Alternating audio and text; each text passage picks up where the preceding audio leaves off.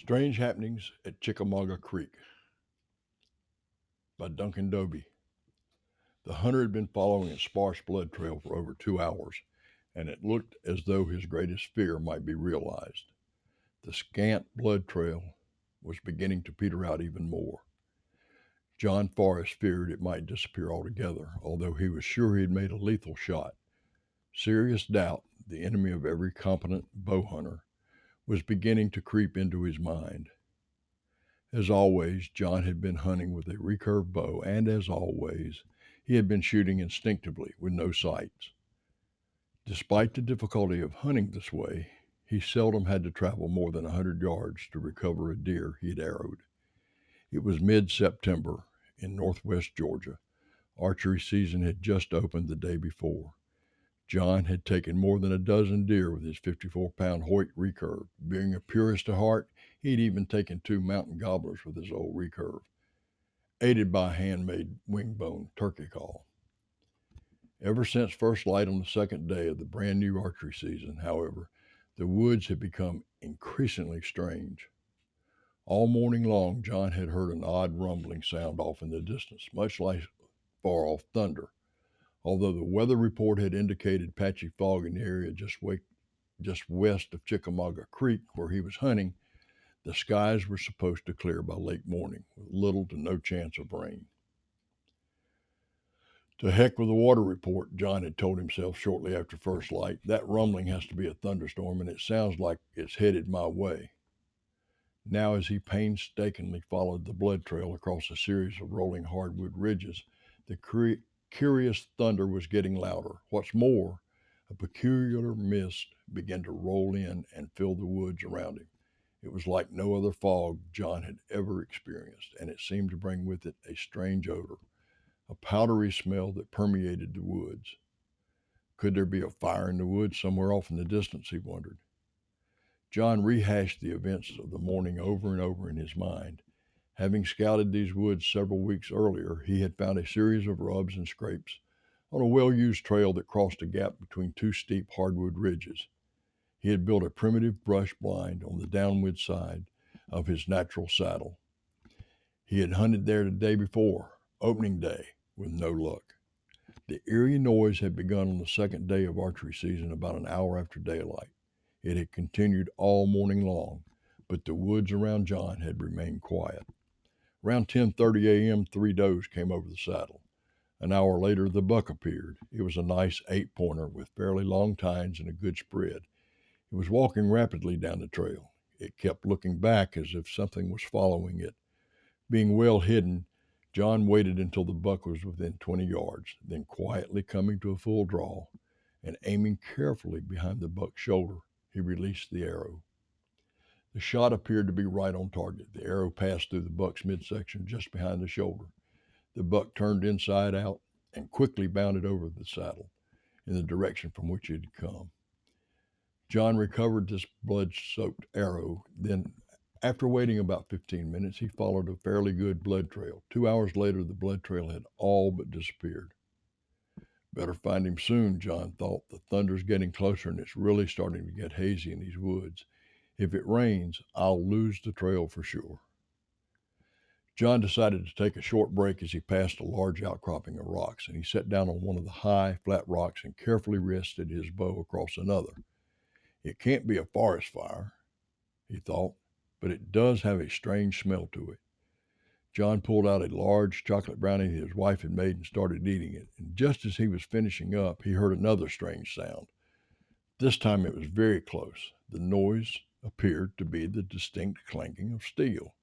Someone or something was coming through the woods toward him. Must be some greenhorn squirrel hunter, he thought. No one else would make that kind of racket walking through the woods. John was surprised to see three men with rifles emerge from the rolling mist 40 yards away. They were walking three abreast and they were coming straight toward him. One of the men was limping slightly. As they drew closer, John's mouth fell open. Two of the heavy rifles the men carried were topped with long bayonets, and all three men were wearing soiled, homespun uniforms of Confederate soldiers. They must be reenacting a battle today over near the battlefield, John thought.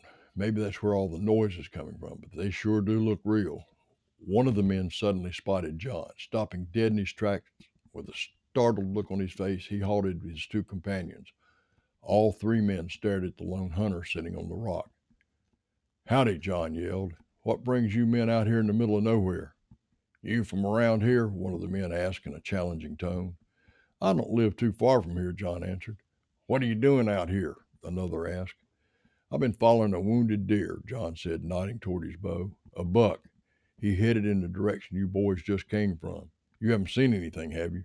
I've been following him for quite a while. Nope, one of the men said, staring at John's recurve bow.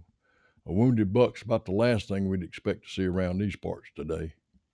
Are you hunting with that bow and arrow? One of the men asked. That's right, John said, an old Hoyt recurve. It's a good thing you're deer hunting, the oldest three men said. We thought you might be a Yank. No, I'm not a Yankee, John smiling. I'm a pure blooded Georgia cracker through and through. As the three Confederate soldier look-alikes stepped closer, they continued to size up the strange man with even a stranger weapon. John was wearing a dark green wool jacket that had belonged to his grandfather. It was ideal for bow hunting. He also had an old pair of brown corduroy pants and old Western style leather work boots. On his head, he wore his favorite weathered felt hat with copper head skin hat bone. To any stranger, he might easily have looked like a 19th century homesteader, except for the modern bow. The recurved bow with its attached quiver of arrows seemed to baffle the three strangers. Are you an Indian? The oldest of the three men asked. No, John smiled, but I'll take that as a compliment. The Cherokees and Creeks that used to live around these parts were great hunters. John noticed that two of the three men were extremely young, practically boys.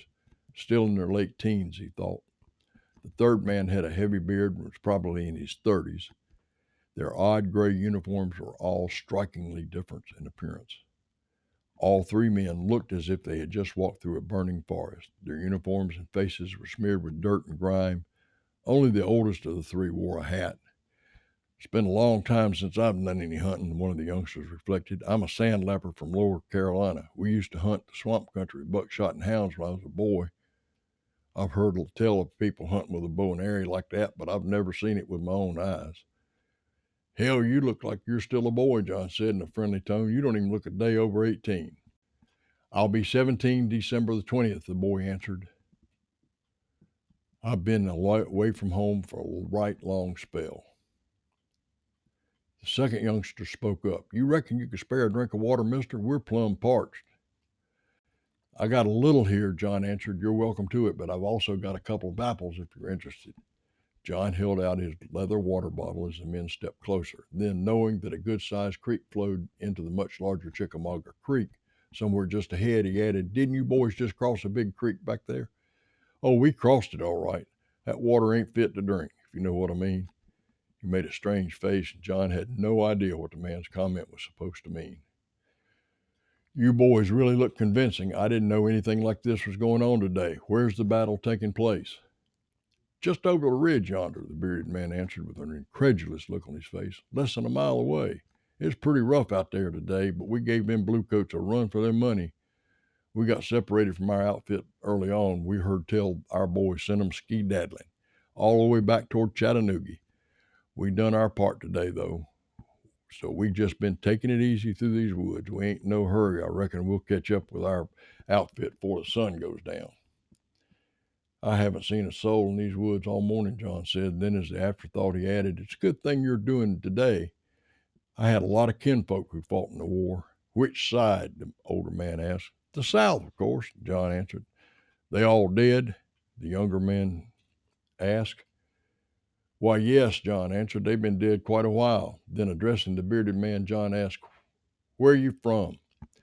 I'm from East Tennessee, the man answered, putting the emphasis on the first syllable. Ike here, he's from Alabama. The young man with the limp nodded. We're the 23rd Tennessee Volunteers, he added. Are those new Springfield rifles your, boy, boys are carrying? Yep, we got 'em off a couple of Yanks, the man said. They weren't needing 'em anymore. You men have been pretty hard on the Yankees today, aren't you? Actually, they were pretty hard on us, the boy from Carolina answered, taking a swallow of water. till we got the best of 'em, that is. We better be going along, the Alabamian said nervously. Okay, the older man said and looked at John. Say, you mind parting with one of them there apples? Not at all, John said. Here. He reached in his jacket and pulled out two red apples. The men took the apples. We hope you find your buck, said the young boy. Me too, John said. I hope you find your outfit. We'll catch up with them somewhere hereabouts. Tennessean repeated. You better be careful with your own self, though there's lots of stragglers roaming these woods today. He smiled oddly. The three men clambered off through the woods and disappeared. What a strange encounter, John thought. They'd sure looked convincing. What a crazy day. Thirty minutes later, John found his buck. It was stone dead, partially submerged in a shallow pool in the big creek. Oddly enough, the entire pool had turned a dark crimson color. My buck couldn't have had that much blood left in him, John thought. Then he noticed that the red stained water seemed to be coming from upstream. John spent the next two hours dragging his buck out to the nearest dirt road. Then he pulled his truck around and loaded the deer in the back. Just as he reached the paved highway on his way home, he noticed a historical marker near the intersection. Pausing at the stop sign, he read the inscription on the marker The Battle of Chickamauga. Near this site, on September 19th and 20th, 1863, Confederate troops under General Braxton Bragg defeated the Federal Army in the bloodiest battle ever fought on Georgia soil. Over 30,000 men perished during the intense fighting. Much of the battle took place just east of the point along the banks of the Chickamauga Creek, which, along with several other smaller streams in the area, were said to have flowed red with blood for several days. It suddenly dawned on John that he had heard somewhere the old Indian word Chickamauga meant place of death. In almost a panic, he quickly glanced down at his watch. Cold chills shot down his back. The date was September 19th.